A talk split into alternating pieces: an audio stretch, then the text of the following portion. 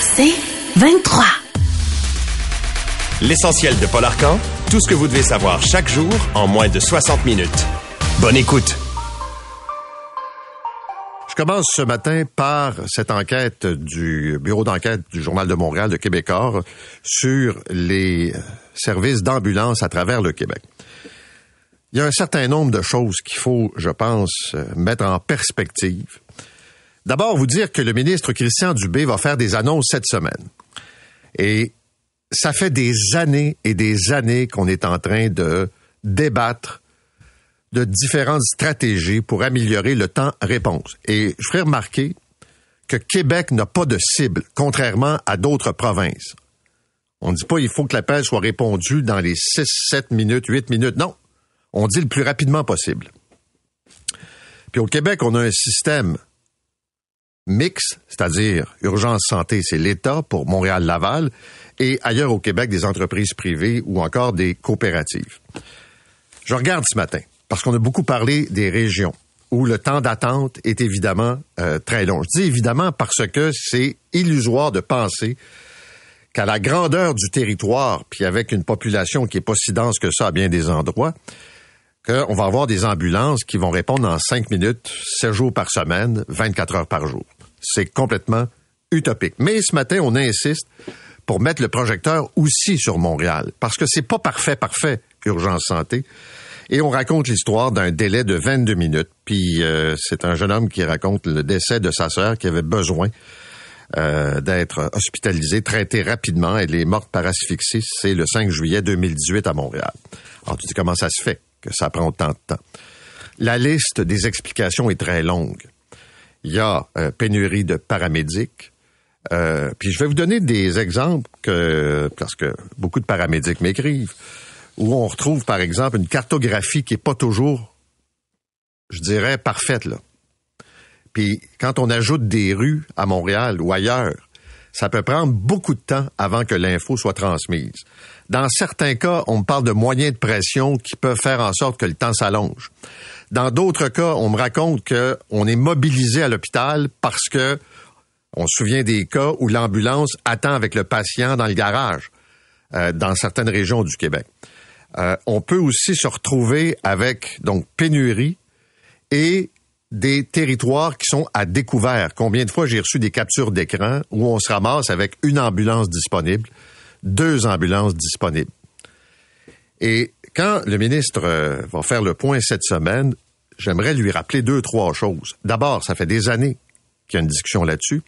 Deuxièmement, j'avais moi-même soulevé la question lors d'une entrevue avec M. Dubé sur la possibilité de marier un paramédic formé, diplômé, et un premier répondant qui peut conduire l'ambulance et donc avoir plus de véhicules sur la route et faire en sorte que le service soit plus rapide. Ça fait un bout de temps de ça.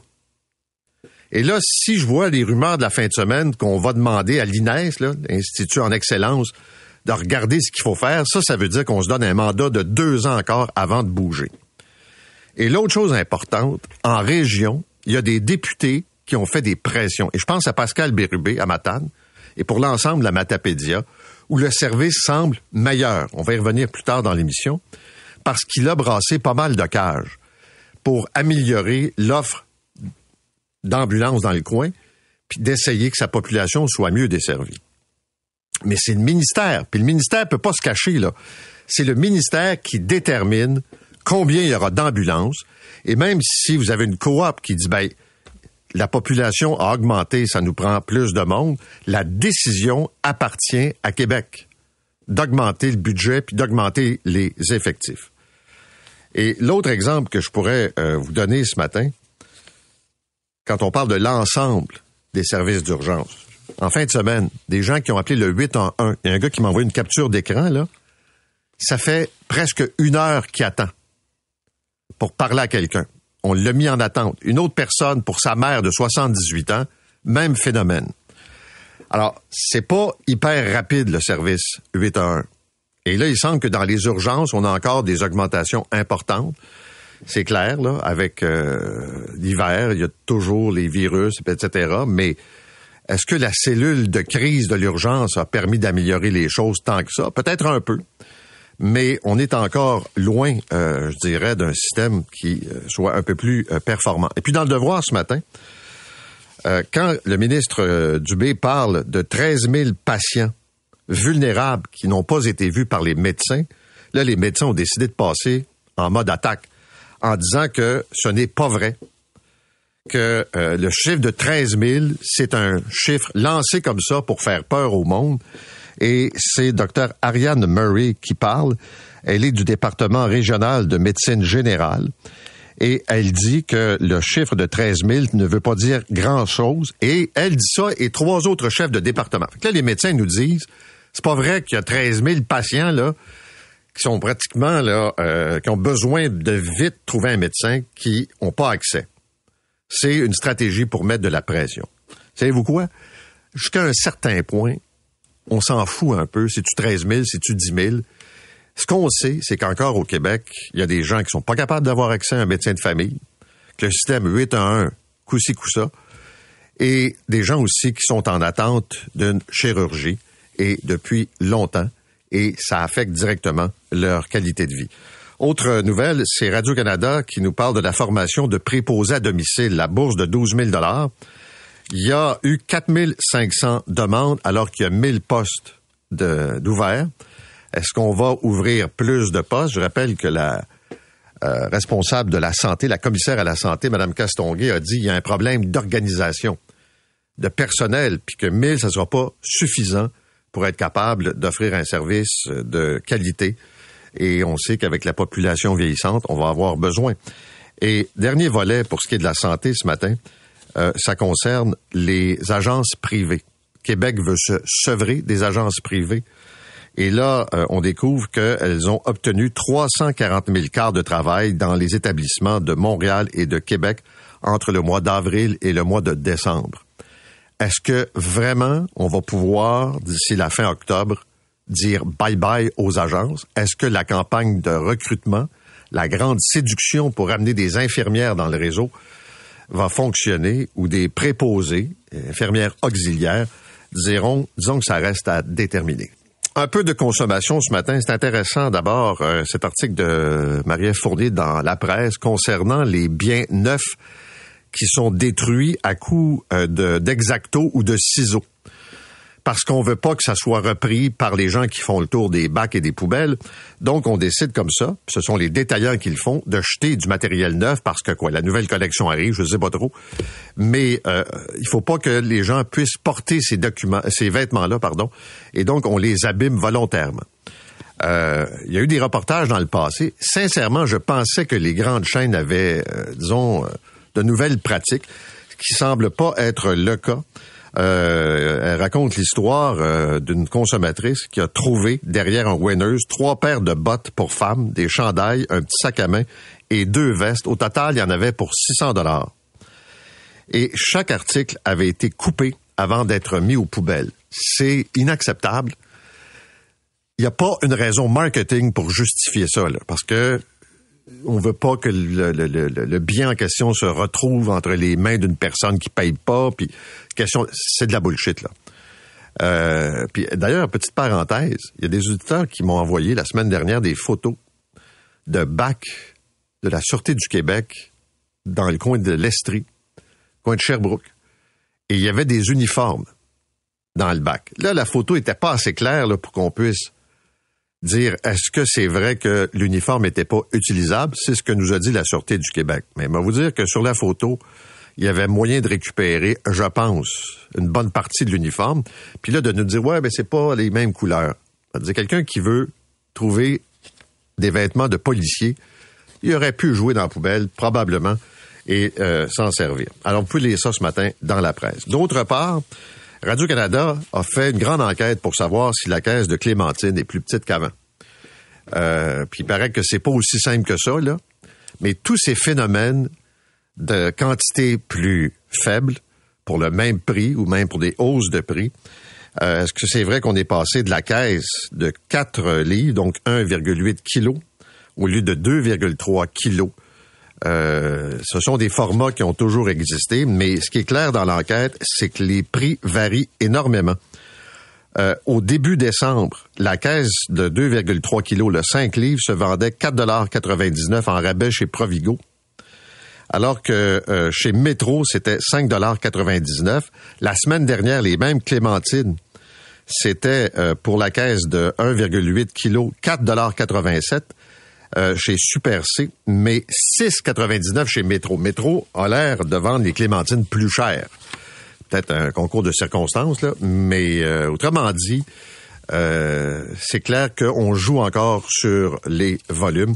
Et puis le Journal de Montréal qui parle ce matin du prix de la caisse de bière, la caisse de 24 qui est en augmentation de 22% depuis 2020, puis il y aura une autre augmentation de prévu le 1er avril prochain. Parlons de vols de crimes et les vols d'auto pour commencer. Article bien intéressant dans le New York Times hier sur les vols d'auto au Canada on met le projecteur sur Toronto, on présente la ville, puis on associe le port de Montréal à tout ça, comme un magasin de bonbons pour les voleurs d'auto. À quel point c'est facile, pas besoin de vous en parler en détail, vous le savez.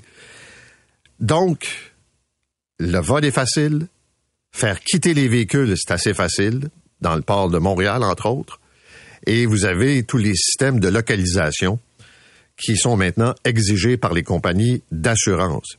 Et il y a des gens qui vont plus loin que ça. Ce que j'ai vu dans ce reportage, et là on parle de véhicules là, comme des Range Rover puis des véhicules qui coûtent cher, mais il y a un monsieur qui raconte que lui, ça lui prend 15 minutes le matin avant de pouvoir quitter. Alors, premièrement, il prend ses clés de voiture qui sont placées dans un coffret conçu pour éviter que la clé soit piratée. Après ça, il enlève la fameuse barre en question qui bloque le volant. Il y a des euh, trucs qui se vendent pour bloquer les roues fait le tour de son véhicule et finalement, il a fait installer des bollards dans son entrée. Et on voit les photos, là. Puis il y a des compagnies à Toronto qui se spécialisent, qui vont installer ça chez vous. L'entrée euh, de stationnement, l'aire de stationnement extérieur. Et puis, ils mettent ça tout autour, puis tu enlèves le bollard qui est central, tu sors ton véhicule, puis tu le remets. Je veux dire, c'est, on est rendu là dans certains cas là, pour protéger nos véhicules. Et puisque je parle d'auto, dans le soleil ce matin, un sondage sur la satisfaction qui est demandé par les représentants, que ce soit pour le service ou pour la vente de véhicules. Et c'est vrai qu'ils sont insistants. À chaque fois que tu vas pour l'entretien ou que, mettons, tu achètes un véhicule, n'oubliez pas, puis on insiste, là, de bien remplir. Puis si vous êtes satisfait, mettez pas 8, là, mettez 10 ou mettez pas 4, mettez 5, là, parce que c'est bien, bien important. Puis là, tu dis, mais pourquoi c'est important à ce point-là? ben, ça a l'air que ça joue sur les bonnies régionaux entre concessionnaires et sur l'allocation des véhicules. Fait que si la clientèle est hyper, hyper satisfaite, peut-être que tu vas avoir plus de véhicules gros vendeurs de disponibles. Et à tel point qu'ils sont insistants et dans certains cas, ils offrent des gratuités et de l'argent pour que les gens remplissent le fameux sondage. Euh, et ce sont des vendeurs ou ex-vendeurs qui témoignent dans euh, cette enquête menée par Le Soleil. Euh, puis aussi ce matin, on raconte, enfin, on fournit des chiffres sur la criminalité à Montréal. En gros, ce qu'on constate, c'est qu'il y a moins de crimes avec les armes à feu. Les différentes opérations policières ont donné des résultats. Mais moi, ce qui me jette à terre, c'est le nombre de cas de voies de fait signalés. 50 appels pour voies de fait par jour à Montréal. Là, ça couvre tout, là. Les, les, les, les, cas de santé mentale, les gens qui se battent entre eux, les gangs, l'intimidation. Mais vous imaginez, là, dans une journée, il y a 24 heures, deux appels à l'heure pour du monde qui se battent, pour des cas de voie de fait à Montréal. On va y revenir avec euh, plus de détails euh, également. Et on parlait de ce féminicide, là, cette femme qui heureusement a survécu, mais qui quand même a des blessures importantes été poignardé par un ex-conjoint vers minuit à Montréal-Nord. On nous raconte cette fois un bracelet, fameux bracelet anti-rapprochement, euh, où la personne, l'homme en question, a réussi à l'enlever. On donne pas de détails, heureusement, mais euh, ça a l'air assez simple, puis on peut trouver du matériel facilement pour retirer euh, l'arme en question. Et puis aussi, ce matin, vous dire qu'on va parler avec l'Institut du Québec, sa directrice générale, sur l'augmentation spectaculaire du nombre de travailleurs étrangers temporaires. C'est plus de 200 000 en l'espace d'un an.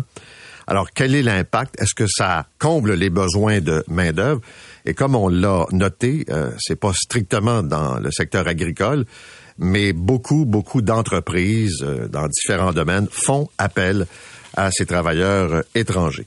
Et puis, euh, vous dire également qu'aux États-Unis, Donald Trump, qu'on appelle Monsieur Teflon, a réussi en Caroline à aller chercher 60% des voix. C'est hallucinant, là. mais c'est comme ça. Et Nikki Haley termine à 40% elle dit vouloir continuer, mais là, les appuis financiers sont quand même de plus en plus rares. Il y a des gros euh, donateurs qui ont dit c'est terminé.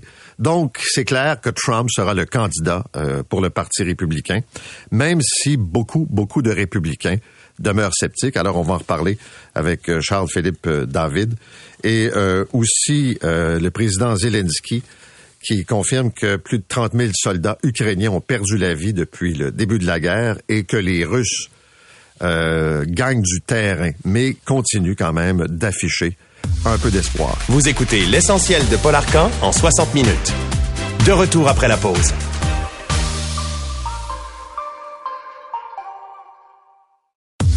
L'essentiel de Paul. L'enquête menée par le Journal de Montréal est assez troublante sur les services d'ambulance à travers le Québec. Vous avez vu tous ces témoignages de gens qui disent ça a pris 45 minutes, ça a pris 20 minutes. Comment ça se fait que l'ambulance arrive pas plus vite? L'enquête a analysé le temps de réponse dans 112 municipalités de plus de 10 000 habitants au Québec, donc pas strictement euh, Montréal, mais ailleurs aussi, pour découvrir que 85 des endroits, ben, on n'avait pas la capacité d'intervenir dans le délai de 8 à 10 minutes qui est recommandé pour euh, les situations qui sont urgentes. Surtout, je vous dirais que le gouvernement du Québec se met aucune pression parce que contrairement aux autres provinces, on ne fixe pas de délai. On dit tout simplement le plus vite possible. C'est ça l'objectif. Par contre, dans les euh, chiffres qui ont été présentés, il y a certaines régions du Québec où ça semble mieux fonctionner.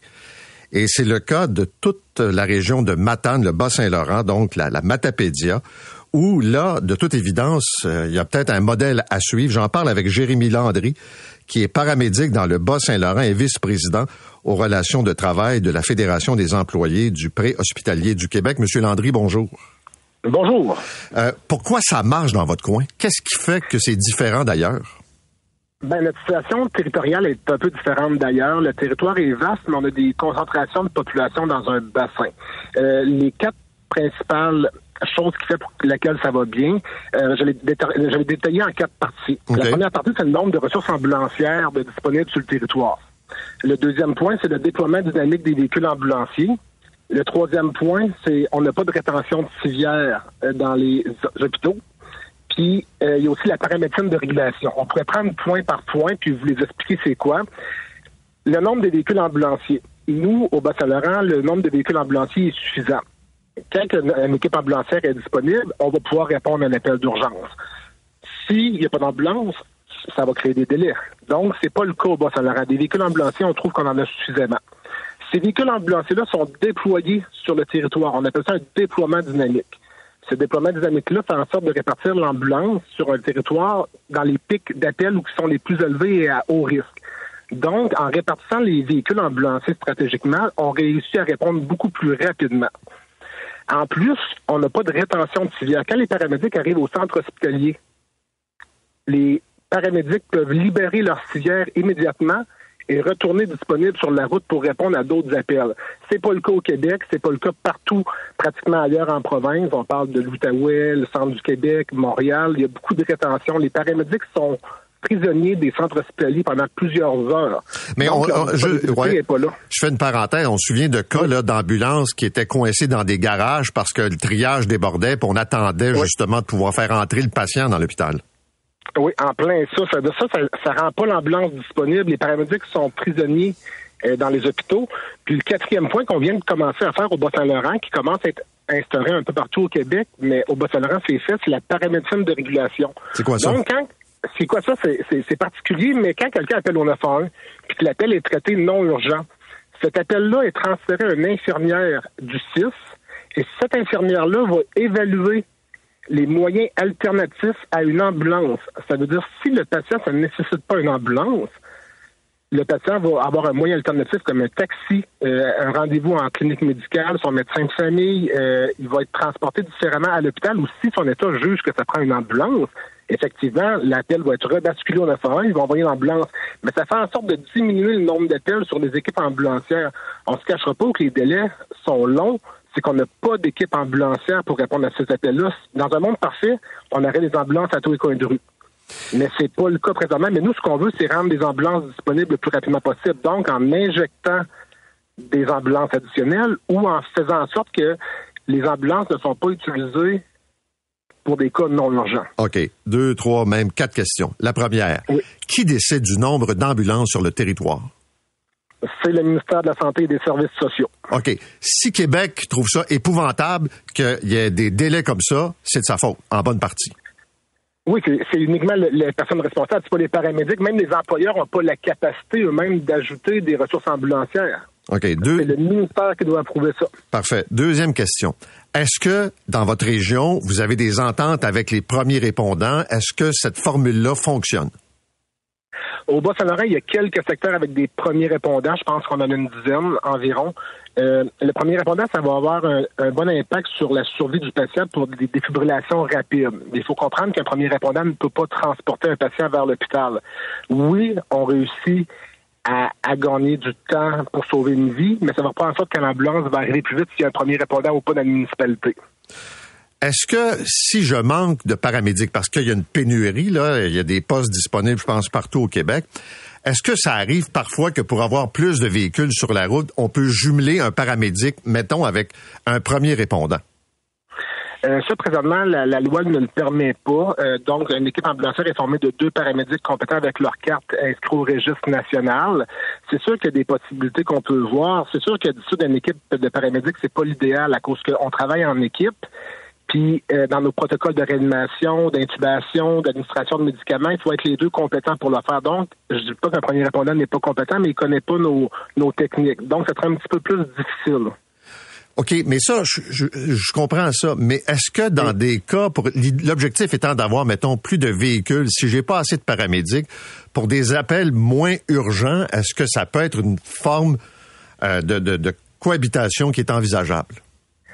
Ça pourrait être envisageable, mais moi, je pense qu'il y aurait encore d'autres solutions envisageables avant celle-là. Comme quoi? Puis, je vais vous le dire, il faut rendre des véhicules ambulanciers le plus disponibles. Présentement, là, les paramédics transportent des cas non urgents, des cas qui ne nécessitent pas une ambulance au Québec. Puis les paramédics n'ont pas la capacité de dire à un patient, votre état, monsieur, n'est pas important, votre état est mineur, donc c'est pas une ambulance que ça vous prend, ça va vous prendre un transport adapté, ça va vous prendre un taxi ou un moyen alternatif. Les paramédics n'ont pas la compétence aujourd'hui de dire à un patient, on peut, on t'amène pas à l'hôpital.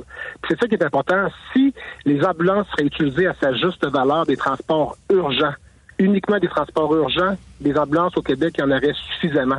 C'est qu'on utilise l'ambulance un peu à toute fin pour se rendre à l'hôpital. Est-ce que euh, on utilise trop souvent le véhicule qui est l'ambulance là, avec l'équipement qui va avec, avec les paramédics qui sont formés pour du transport qui, vous le dites un peu, là, pourrait se faire par d'autres moyens? Ben, c'est environ 75% de nos appels qui sont non urgents, M. Arcan. Ça veut dire, oui, il y aurait des moyens alternatifs. Euh, les paramédics, on est formés pour sauver des vies, euh, maintenir un patient en vie, éviter les, la morbidité, la mortalité chez les patients. Mais la majorité de nos transports ambulanciers, encore aujourd'hui, c'est des transports qui sont non urgents. Euh, on transporte des ongles incarnés, on transporte des gastro, on transporte tous des cas mineurs qui font en sorte de surcharger le système préhospitalier au Québec. Mais là, euh, comment vous allez faire pour dire à un patient, là, je sais que vous n'avez pas le droit, là, mais euh, OK, tout est un cas euh, de taxi, est un cas de transport adapté, c'est pas vrai qu'on va t'amener en ambulance. Vous n'avez pas le droit de le faire, mais allez-vous prendre la responsabilité de dire à un patient, tu vas te déplacer autrement? Non, c'est sûr qu'on n'a pas le droit présentement, on ne pourra pas prendre la responsabilité, mais ça commence déjà au Québec. Je pense que le ministère est dans la bonne voie avec la paramédecine de régulation et la paramédecine de coévaluation où des paramédics se déplacent avec le support d'une infirmière. Mais c'est l'infirmière qui va décider si le patient doit être transporté ou pas. Donc, on n'a pas le pouvoir, mais il y a d'autres personnes qui ont le pouvoir de le faire, comme une infirmière dans les deux types de paramédecine que je vous ai expliqué, la paramédecine de régulation ou la paramédecine de coévaluation, c'est l'infirmière qui va prendre la décision d'un moyen alternatif. On dit pas aux patients qui n'ont pas le droit de soins, mais on dit à un patient, on va trouver un moyen alternatif pour que vous ayez des soins. OK, merci beaucoup. C'est assez éclairant, votre affaire. Merci, M. Landry. Merci, merci, beaucoup. Au revoir. Jérémy Landry est paramédic dans le Bas-Saint-Laurent, une région où semble-t-il ça va quand même assez bien, et vice-président en relations de travail de la Fédération des employés du pré-hospitalier du Québec. Maintenant avec nous, Docteur Sébastien Toussaint, qui est le président de la Corporation des services d'ambulance euh, au Québec, donc qui regroupe des entreprises qui offrent en région le service de première ligne. Docteur Toussaint, bonjour. Bonjour, M. Arcan. Euh, D'abord, là, je voudrais clarifier avec vous, là, le nombre d'ambulances sur la route, c'est Québec qui détermine le nombre, peu importe ce que vous allez leur demander? Tout à fait. C'est toujours le ministère de la Santé qui détermine le niveau de ressources. Et est-ce que vous pouvez dire ce matin qu'à chaque fois ou très régulièrement, quand euh, vous ou vos membres font des demandes, il y a euh, la réponse est souvent plus non que oui? On est toujours dans l'attente et puis effectivement, c'est toujours plus non que oui. On n'entretient pas vraiment de conversation sur euh, sur ce sujet-là. Le ministère euh, dit que c'est sa responsabilité unique. OK. Donnez-moi un exemple là où vous ou un de vos membres a fait une demande en disant il y a, je sais pas moi, depuis quelques années, euh, déplacement de la population, croissance démographique, on a besoin de plus d'ambulances et que ça s'est pas encore traduit dans la réalité. Ben, on, peut penser au pourtour de la région de Montréal, dans la couronne de Montréal. Donc, il y a des demandes de véhicules additionnels qui ont été faits à plusieurs reprises par plusieurs types d'entreprises, que ce soit des coopératives, des entreprises ambulancières privées. Et euh, dans ces situations-là, le CIS euh, prend note des besoins, analyse les besoins, c'est des demandes du côté du ministère et par la suite, on demeure toujours en attente euh, d'un retour. Et, lorsqu'il y a un retour, on n'est pas au courant quand va venir le retour et quel sera le type de réponse. Le PDG d'Urgence Santé a dit il y a quelques semaines à peine que ce serait préférable d'avoir un service national, donc l'État contrôle dans l'ensemble du territoire euh, les services ambulanciers. Pourquoi c'est pas une bonne idée? Ben, c'est pas une bonne idée dans le sens que c'est de la centralisation. Et ce qu'on a besoin dans le système, c'est de l'agilité actuellement. Euh, ce qu'on voit, puis euh, la déroute qu'on voit là, avec les, les, patients qui n'ont pas eu le service, puis ça nous crève le cœur quand on voit ça, nous autres, comme opérants. Euh, on, veut s'assurer vraiment que les particularités régionales puissent être tenues en ligne de compte quand on affecte un véhicule ambulancier. Et donc, il y a beaucoup de, particularités qu'il faut tenir compte pour s'assurer de ne pas euh, évacuer des ambulances d'une zone au détriment de l'autre zone. Il faut s'assurer aussi euh, de réserver des, véhicules ambulanciers pour les appels ultra-urgentes où la vie est en danger. Donc, il y a beaucoup de particularités opérationnelles qui ne peuvent pas être standardisées au niveau national et provincial et faire en sorte que finalement, on vit une diminution de service au lieu d'une amélioration de la qualité. OK. Moi, j'ai lu en fin de semaine que les entreprises privées, puis là, j'inclus les coops et tout ça, là, c'est un milliard que ça coûte, puis vous faites 300 millions de profits. Non, écoutez, euh, c'est une folie. Euh, le dernier contrat de service, alors qu'on était en négociation là, dans la dernière année 2023, euh, le budget était, selon le ministère, pour les ambulances, euh, les entreprises ambulancières privées, donc en dehors d'urgence santé, qui est Montréal et Laval, était de 50, 560 millions. Et sur 560 millions, si vous pensez que c'est 300 millions de profit, ça veut dire que c'est plus que 50% de profit. Ça n'a pas de fond. C'est quoi la marge? Ça n'a pas de fondement. On est probablement, on vise probablement dans la prochaine année d'avoir une moyenne d'à peu près 10% je vous dirais. On a beaucoup, beaucoup euh, de contraintes actuellement. Les investissements dans les équipements, euh, l'inflation. On a aussi les achats des véhicules euh, qui sont de plus en plus dispendieux.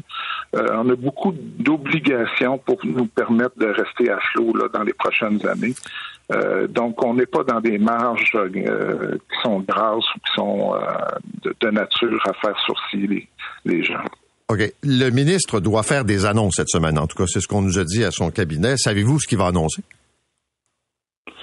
Aucunement. On n'est pas au courant. Donc, euh, le ministère, autant que le ministre, réserve toujours euh, de faire ces annonces-là. Puis, euh, on trouve que, donc, dans la vision d'avoir des cibles, de vouloir avoir des cibles, on manque de, de, prédictivité. Donc, on n'est pas capable en mesure, on n'est pas en mesure de prévoir nos ressources assez d'avance. On vit de la pénurie très importante dans le, domaine.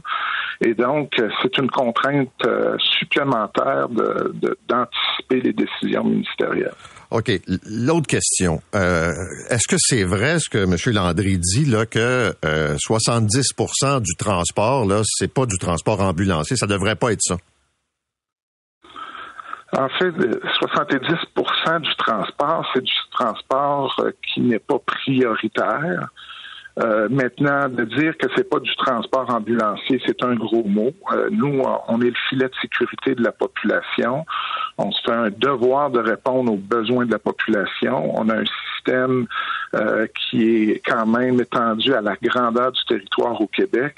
il faut faire attention. Quand le citoyen a un besoin de santé, puis qu'il n'y a pas d'autres moyens, puis que la gravité est assez importante, où on doit intervenir quand même dans, dans des délais qui sont peut-être pas ultra urgents, il faut être capable de déployer des services. Mais effectivement, la palette est, probablement euh, plus basse que 70% qui n'a pas besoin d'ambulance, mais il y a un certain pourcentage okay, mais, mais, mais, qui n'aurait pas besoin d'ambulance. OK, mais M. Toussaint, moi, j'essaie d'être réaliste. Je regarde la grandeur du territoire québécois. Je regarde la densité de la population. Là. Je suis pas assez naïf pour penser qu'on peut avoir une ambulance disponible en 8 minutes, 24 heures par jour, 7 jours par semaine à Nord-Métal ou encore dans un coin un peu plus éloigné. J'essaie de voir quelles sont les formules qui vont faire en sorte que si c'est pas un paramédic, il y a un premier répondant, il y a une infirmière, il y a quelqu'un qui va venir prêter secours le plus vite possible. Tout à fait. Et puis, on, a exactement la même opinion que vous. Il y a plusieurs types de solutions. C'est un éventail de solutions. Monsieur Landry en a, il en, a présenté plusieurs en lien avec la paramédecine communautaire, la paramédecine de régulation. Euh, il y a euh, aussi la possibilité euh, de, à, travers tout ça, de s'assurer aussi qu'on a de la main d'œuvre dans nos véhicules. donc, il y a plusieurs types de solutions qui nous permettent de, répondre à la situation. L'impression, docteur Toussaint, là, que ça fait 20 ans que j'entends cette discussion-là, puis qu'on tourne en rond. Ben, on, tourne en rond parce que je vous dirais que dans les dernières années, il y a une grande tendance à la centralisation à la prise de décision qui, est beaucoup plus centrale. Euh, nous, notre responsabilité, c'est de livrer les heures de service qu'on a signées dans notre contrat de service.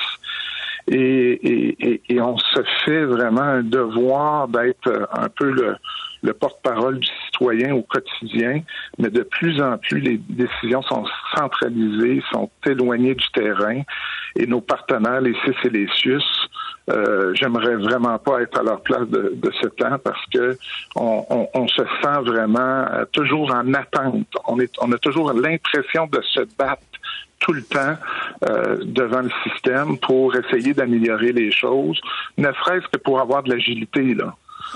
donc, de pouvoir prendre des décisions en temps opportun pour amener, amener des solutions concrètes quand il y a des découvertures.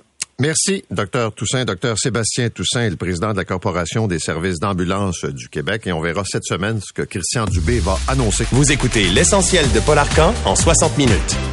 De retour après la pause.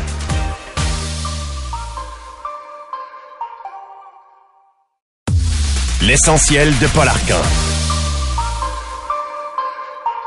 Avec nous Benoît Richard de la Sûreté du Québec. Benoît Richard, bonjour. bonjour. Est-ce que Picturmel est en Europe d'abord, selon ce que vous savez? Ben, tout d'abord, on a de l'information qui nous laisse croire qu'il y a des gens qui sont à l'extérieur du Canada. Ceci étant dit, on va continuer notre travail avec nos partenaires outre-mer pour voir qu'est-ce qu'on peut faire pour venir à une résolution de ce dossier-là. Est-ce que c'est compliqué ramener quelqu'un qui est en Europe? Ben, c'est certain que lorsqu'une personne est à l'extérieur du Canada, il doit y avoir une première, première chose, une entente avec un, euh, nos partenaires d'Interpol qui, par la suite, vont évaluer le dossier, puis mettre cette personne-là là, sur une liste. Mais ceci étant dit, ça sera à Interpol peut-être de voir à quel moment on va mettre les personnes sur la liste ou non. Mais c'est quoi les critères? Qu'est-ce qui fait que cette personne-là va être mise sur une liste puis que cette personne-là peut être rapatriée plus vite?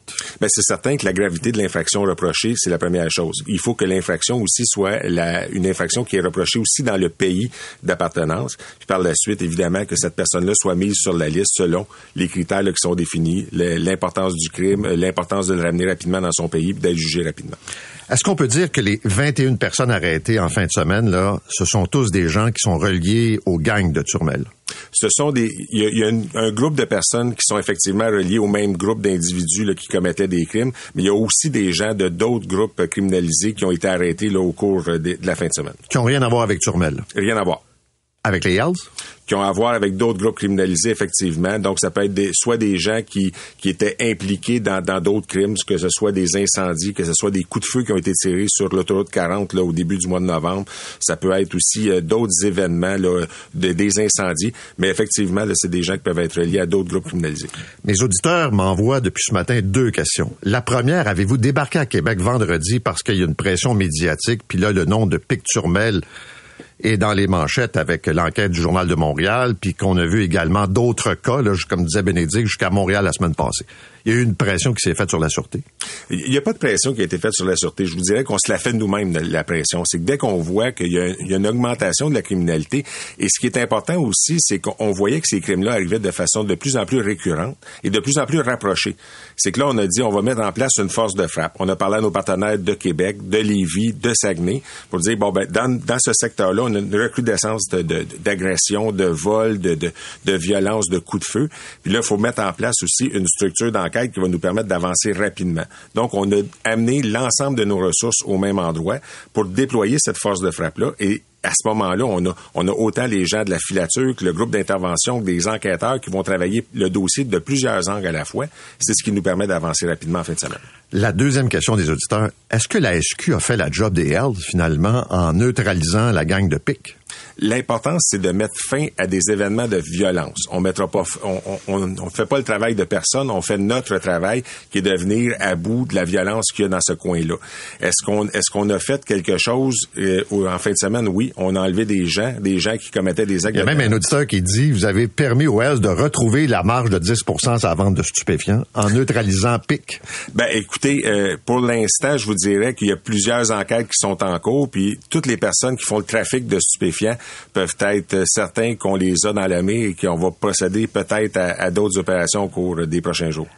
Avec votre expérience de policier, est-ce que vous comprenez comment ça se fait qu'un gang de Québec inconnu est capable de tenir tête aux Hells Angels, de les, de les kidnapper, ou en tout cas leurs proches, là, euh, de les torturer.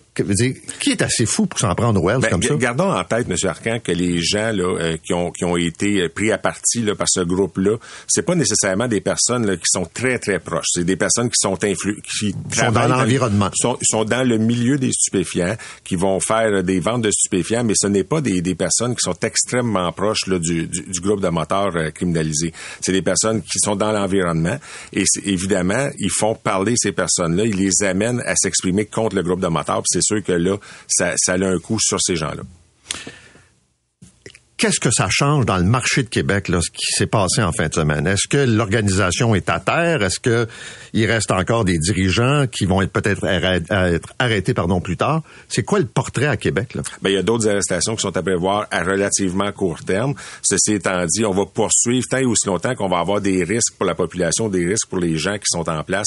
On va être là, on va, on va mettre fin à ces événements de violence-là. C'est le mandat qu'on s'est donné quand on a commencé cette opération-là et c'est ce qu'on veut mener à terme là, au cours des prochains jours. Est-ce que Turmel, c'est autonome, son, son gang, là, c'est une organisation qui travaille pour elle-même seule ou c'est connecter avec d'autres? Ben, c'est certain que une, les, chacune des organisations criminelles va travailler de concert avec d'autres partenaires, que ce soit pour l'importation des stupéfiants ou même pour la distribution des stupéfiants, ou même vont passer des contrats à d'autres organisations afin de faire faire des, des bassesses ou des choses comme ça. Euh, fait, Mais savez-vous avec qui faire affaire pour avoir sa drogue? Ben, c'est pas les Hells? Ben, c'est certain qu'on on travaille à trouver euh, qui, qui est le fournisseur et comment on va pouvoir mettre fin aussi à cette, à cette route de, de stupéfiants. Ils ont l'air à s'inspirer du Mexique, en tout cas dans leur pratique de torture. c'est des choses qu'on a vues, oui, dans d'autres pays, mais c'est pas nécessairement quelque chose qu'on n'avait jamais vu au Québec auparavant. Vous avez vu ça au Québec, vous, des, euh, oreilles coupées puis des. des ben, écoutez, on a déjà eu des enquêtes là, sur des gens qui ont été torturés là, par d'autres groupes criminalisés. C'est des choses qui ont déjà été déposées au tribunal au cours des dernières années. Vous savez, c'est pas nouveau le crime organisé. Non, mais tabasser, ça, j'ai vu ça souvent là, puis enlever puis disparaître, là, bon. Mais couper une oreille, pour ben, écoutez, vous savez, les médias sociaux font en sorte qu'aujourd'hui, on se filme, on diffuse, on envoie des, informations. Euh, je suis pas certain que les gens se filmaient autant auparavant et diffusaient l'information, mais c'est déjà arrivé auparavant. OK. Avez-vous espoir de ramener Picturmel bientôt au Québec? On espère amener toutes les personnes qui sont impliquées devant les tribunaux. Vous le nommez pas, hein? C'est comme ça. On le nomme pas. La police de Québec l'a nommé. OK. Benoît Richard est de la Sûreté du Québec, donc on verra l'évolution et si jamais ils mettent la main sur M. Turmel, qui serait donc, d'après certaines infos, au Portugal. Très bien, on va parler de vol de voiture. On sait que les politiciens, les policiers ont annoncé une série de mesures. Mais il y avait un article en fin de semaine dans le New York Times assez éclairant. D'abord, focus sur Toronto et on explique que le Canada, c'est un magasin de bonbons pour les voleurs d'auto et les gens prennent toutes sortes de moyens pour protéger leurs véhicules. Et pour en parler avec nous ce matin, Frédé Marc-Antonio, qui est vice-président chez Repérage TAC. Monsieur Marc-Antonio, bonjour. Bonjour. Euh, D'abord, vous l'avez observé, évidemment, l'augmentation du nombre de vols de voitures à Montréal? Oui, mais c'est pas juste... Au Québec, je vous dirais, ça fait 30 ans que nous faisons, euh, que nous jouons dans ce métier-là. Et au Québec, le problème a toujours existé. C'est maintenant que depuis que le problème s'est transmis dans la, ville reine, si, vous, si on veut, euh, à Toronto, dans la grande région euh, métropolitaine de Toronto, c'est devenu une, euh, un problème avec une loupe. Tout le monde est en train de regarder ça, incluant nos politiciens et les policiers. Et le fait que les véhicules de Toronto sont amenés vers le port de Montréal, c'est encore plus épandu dans les médias. Vous avez une entreprise, vous êtes vice-président d'une entreprise de repérage. Oui. OK. Êtes-vous capable de repérer à la trace les véhicules, savoir que mon auto est rendu dans le port de Montréal? Oui.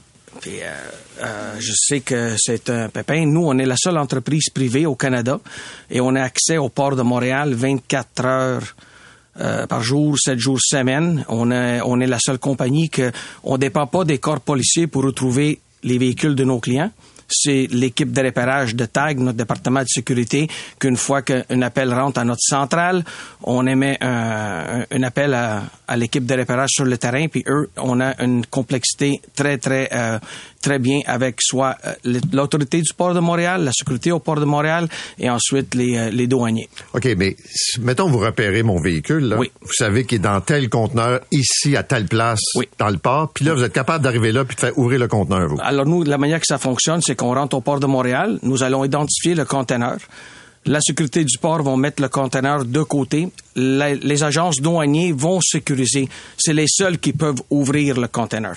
Auparavant, quand on avait moins d'achalandage, c'est pour ça que le gouvernement, maintenant, ils ont investi 28 millions de dollars au port de Montréal pour augmenter le nombre. Un des problèmes qu'on avait, c'est qu'il n'y avait pas assez de douaniers pour effectivement ouvrir les conteneurs au moment précis. Alors, les conteneurs sont mis de côté, puis ça peut prendre une semaine, sept jours, huit jours. On a eu même jusqu'à 30, jours. Mais on sait que le véhicule est sécurisé et dans les conteneurs. Et que le conteneur ne partira pas pour l'étranger. Exactement. Oui. Comment ça se fait qu'il y a seulement votre compagnie qui peut faire ça? Mais nous, comme je vous dis, on a une expertise. ça fait 30 ans. Parce que moi, j'ai quelqu'un qui m'a raconté, je pense pas que c'est avec vous, là, mais euh, il a repéré son véhicule. Ça, c'est AirTag. Vous, c'était une, une erreur de, de un AirTag, c'est un jouet qu'on a qu'on peut mettre dans nos valises pour savoir où ils sont. Ça, sûr. Mais ça va pas permettre à monsieur ou madame de rentrer au port de Montréal. Même les policiers n'ont pas accès au port de Montréal, dépendamment des corps policiers. Diriez-vous qu'il y a de plus en plus de, de compagnies d'assurance qui exigent ce type de système de repérage? Oui, mais nous, on a, on a des programmes avec euh, tous les compagnies d'assurance euh, au Québec et maintenant en Ontario. Euh, on a des programmes où les compagnies d'assurance vont exiger notre système. On a dépassé les 150 millions de dollars de véhicules retrouvés en 2023. 2024, euh, ça s'aligne encore avec une année euh, assez achalandée. Euh, non seulement les compagnies d'assurance vont exiger le système TAG, mais ils vont donner un rabais, sur la, la prime d'assurance, sur la, la, la portion feu, vol, vandalisme, et aussi ils vont participer à l'achat jusqu'à l'année passée, il y avait beaucoup de compagnies d'assurance qui, qui euh, le produit tag était complètement gratuit. Dans ce reportage-là, Oui. on voit les mesures que les gens prennent pour protéger leur véhicule. Oui. là. Le système de repérage, OK, mais ils vont jusqu'à mettre euh, bon la fameuse barre au volant. Oui. Ils vont installer euh, des, des espèces de pour les roues, empêcher les roues Oui. de bouger. Oui. Et là, j'ai vu des bollards où la personne est en train pratiquement de clôturer son, Son entrée de garage. oui. Qu'est-ce que vous pensez de ces mesures-là? Là, vous allez me dire, votre produit fait tout ça, là, mais Non. No- no- notre produit à nous, moi, je, je l'ai toujours dit, puis je le dis souvent quand je rencontre les compagnies d'assurance. Si on met une auto dans une cage avec quatre gorilles, si les voleurs veulent l'avoir, ils vont le prendre. Ils, vont- ils vont, ils vont trouver un moyen de le faire. Euh, ici au Québec, on a affaire avec des voleurs professionnels. Euh, ils sont là depuis des années. Ils savent comment partir avec le véhicule sans euh, endommager le véhicule ou mettre le, le consommateur, le client en danger.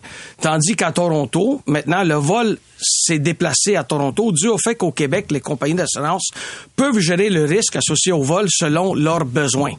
Tandis qu'à Toronto, le régulateur ne permet pas encore aux compagnies d'assurance de gérer leurs risques. Alors, c'est pour ça que c'est devenu un magasin à bonbons pour les voleurs professionnels du Québec. Ensuite, c'est l'effet NIMBY, not in my backyard, comme qu'on dit.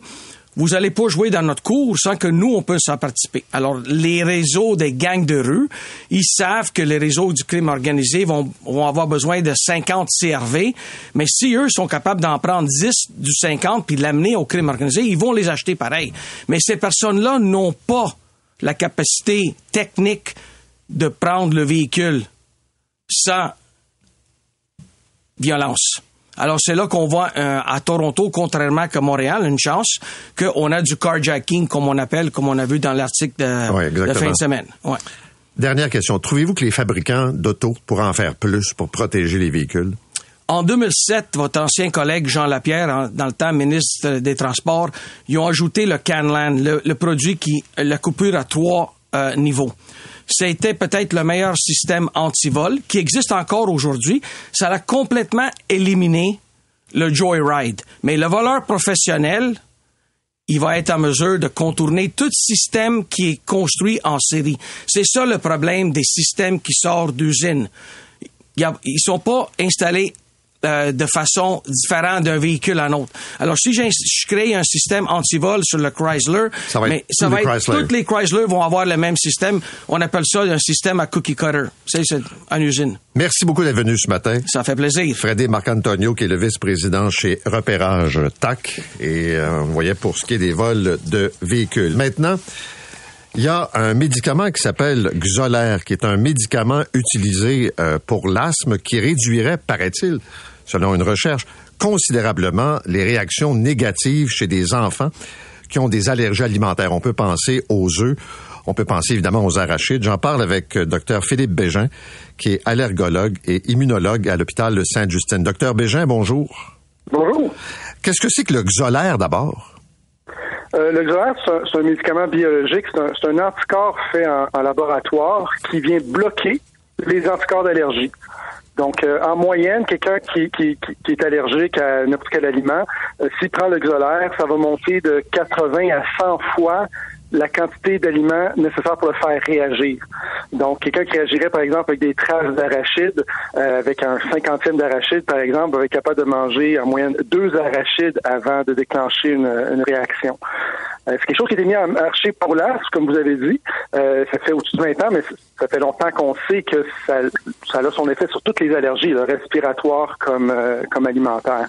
Euh, donc, la, la nouveauté, en fait, c'est que officiellement, la FDA aux États-Unis euh, vient d'approuver son usage pour l'allergie alimentaire. Est-ce qu'on l'approuve pour les adultes et pour les enfants? Euh, j'ai pas vu la, la note de, de la vie, mais comme l'étude était chez les enfants et les adultes, j'assume que ça couvre euh, une, grande fourchette d'âge. Bon, il y a des gens qui ont des allergies, par exemple, aux noix, là, aux arachides et tout ça, mais il y en a pour qui là, le danger est, est plus important encore. Ils sont plus euh, allergiques que d'autres. Oui, ben c'est ça. Le risque, il varie d'une personne euh, à l'autre. Et puis, comme je disais, on, savait déjà que ça, ça fonctionnait. Donc, euh, c'est quelque chose qui était déjà un petit peu utilisé euh, en pratique. Le, gros problème, c'est que tous les médicaments biologiques, ben, il y a un coût associé à ça. c'est des médicaments qui sont complexes à produire, donc les prix sont, sont difficiles à, à, faire baisser. donc, comme c'est un médicament qui coûte très très cher, ben il faut être capable de le justifier lorsqu'on demande au comité, aux, aux, compagnies d'assurance de le de payer donc, c'est quelque chose qui, était surtout réservé aux patients avec des allergies très, très sévères, qui ont eu beaucoup d'accidents, ou au Canada, on, l'utilisait surtout dans le contexte de la désensibilisation. Un patient très, très allergique, on va donner ce médicament-là pour être capable de donner l'aliment pour désensibiliser l'allergie, mais éventuellement, éventuellement arrêter le médicament. Parce qu'autour de 30 000 par année, prendre ça à vie pour une allergie, il euh, faut que ce soit une méchante allergie pour être capable de, de justifier économiquement. Aux États-Unis, c'est pas la même situation. Euh, si tu es capable de payer, euh, ben, ben, tu vas avoir tout ce que tu veux. Euh, le, le, concept, quelque chose doit être cost-effective, rentable. C'est pas le même souci que, que nous, on a ici au, Canada.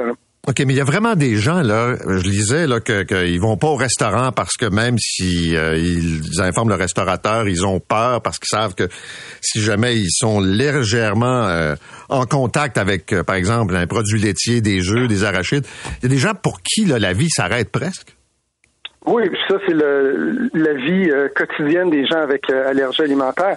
Et puis j'ai vu qu'il y a des gens qui étaient beaucoup plus sévères que d'autres, mais le problème avec les allergies alimentaires, c'est que la plupart du monde, euh, ils connaissent pas exactement le seuil qui va le faire réagir, puis puis ce seuil-là peut varier dans le temps aussi. Donc, le, le mot d'ordre, c'est il faut toujours éviter les risques parce que la fois que tu vas manger au restaurant, euh, si ce restaurant n'a pas fait attention, que, que, accidentellement tu manges aliment, ben, ça peut potentiellement te tuer. Là.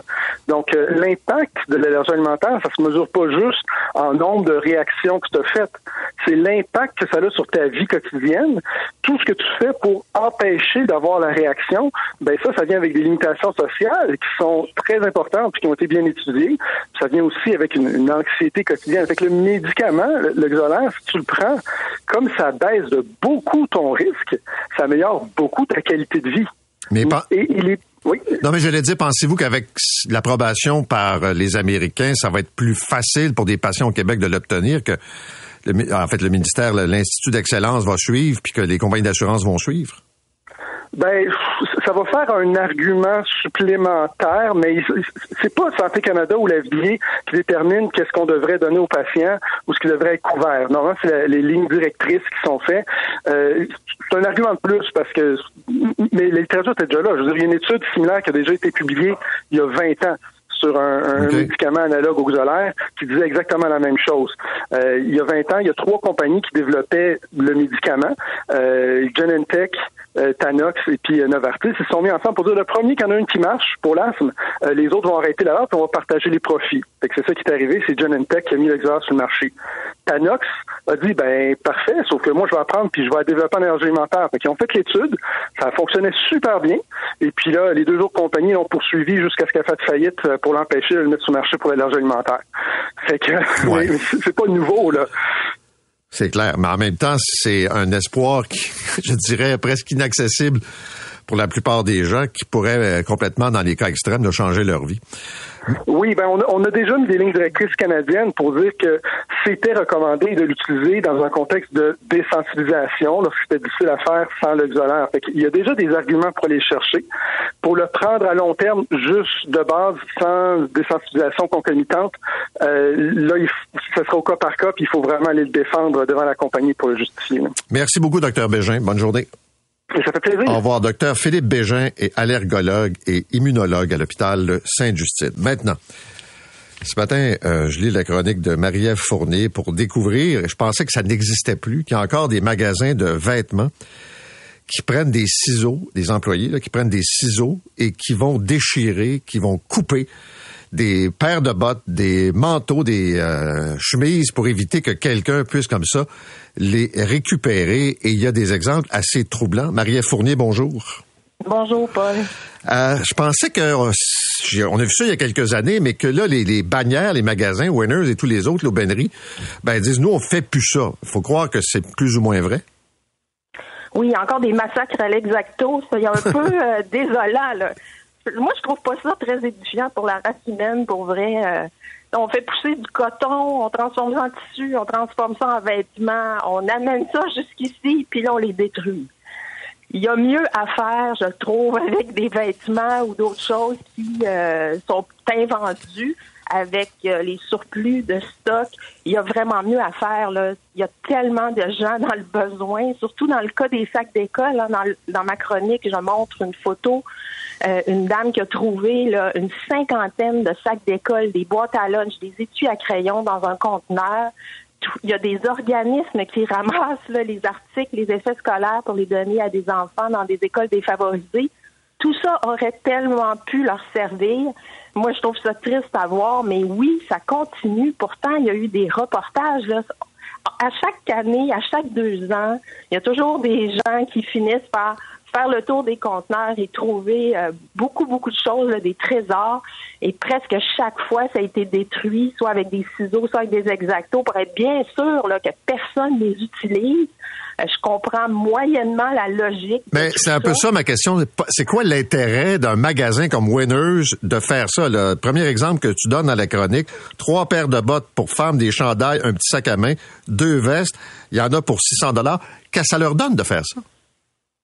J'en ai aucune idée, Paul, parce que souvent, ils vont nier qu'ils le font, même si les évidences sont là. Euh, donc, je ne comprends pas vraiment. Ce que je comprends plus, c'est pour les marques de luxe. Bon, il y a eu une espèce de gros scandale, là. C'était en 2018. Euh, Burberry avait détruit pour l'équivalent d'à peu près 40 millions de dollars de marchandises. Il les avait incinérées. Donc là, on est sûr que ça laisse pas de traces.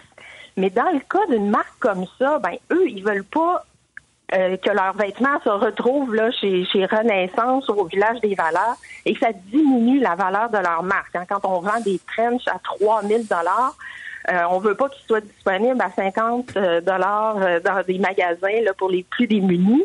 Donc, dans le cas des marques de luxe, je dis pas que j'approuve ça du tout, du tout, mais l'argumentaire se tient davantage que lorsqu'il est question de vêtements chez Winners, qui sont qui est un magasin qui est là pour écouler du stock. Donc, ça devrait être comme la dernière, étape d'un vêtement, là. Ça devrait être d'être chez Winners. Donc, je vois pas vraiment l'intérêt de les briser. C'est une question qui me turlupine depuis vraiment longtemps. Mais moi, comme vous, je pensais que c'était fini, ça. Les magasins qui font ça ont tellement mauvaise presse depuis tellement longtemps. Ça m'étonne qu'ils le fassent. Mais euh, ce matin, il y a une dame qui travaille chez Costco. Ça, je ne l'ai pas vérifié, mais elle me dit que ce sont les fournisseurs qui les obligent à détruire la marchandise avant de l'acheter. Ça n'a pas de bon sens. Je veux dire, c'est, c'est, euh, puis en même temps, on demande aux gens d'aider pour des collectes, pour aller porter des vêtements usagés dans, dans des cloches, puis, euh, puis pendant ce temps-là, tu as du matériel neuf qui a pas servi, puis qu'on détruit strictement pour des impératifs de marketing, ou je sais pas là, mais c'est assez, assez aberrant tout ça. Ben c'est ça, ça manque vraiment de conscience euh, sociale, mais ça manque aussi de conscience environnementale. Aujourd'hui, on a les deux aspects qui entrent en ligne de compte. D'ailleurs, la personne qui m'a envoyé les photos, qui m'a envoyé, même je suis allée chez elle chercher toute la marchandise pour faire prendre les photos. C'est une dame, une professionnelle qui gagne très, très bien sa vie et elle, ça lui arrache le cœur que tant de marchandises se retrouvent dans les conteneurs. Donc, elle est membre de groupes sur les réseaux sociaux, des groupes de dons. Elle fait le tour des conteneurs, elle ramasse à la fois de la nourriture et des vêtements, euh, des chaises de bureau, euh, toutes sortes de choses, et elle les donne sur les sites de dons. Et euh, évidemment, elle n'a pas de misère, Paul, à trouver preneur là, pour tout ce qu'elle trouve. Hein. Il y a vraiment une demande et quand elle trouve des choses lacérées, euh, elle essaie parfois de les réparer avec sa machine à coudre, mais là, euh, réparer des bottes euh, en cuir coupées au ciseau, ça, il n'y a pas vraiment grand-chose à faire avec ça, malheureusement. Merci, Marie-Ève. Bonne journée. À bientôt. Au revoir. Marie-Ève Fournier, qui est chroniqueuse spécialisée en consommation à La Presse. C'est 23.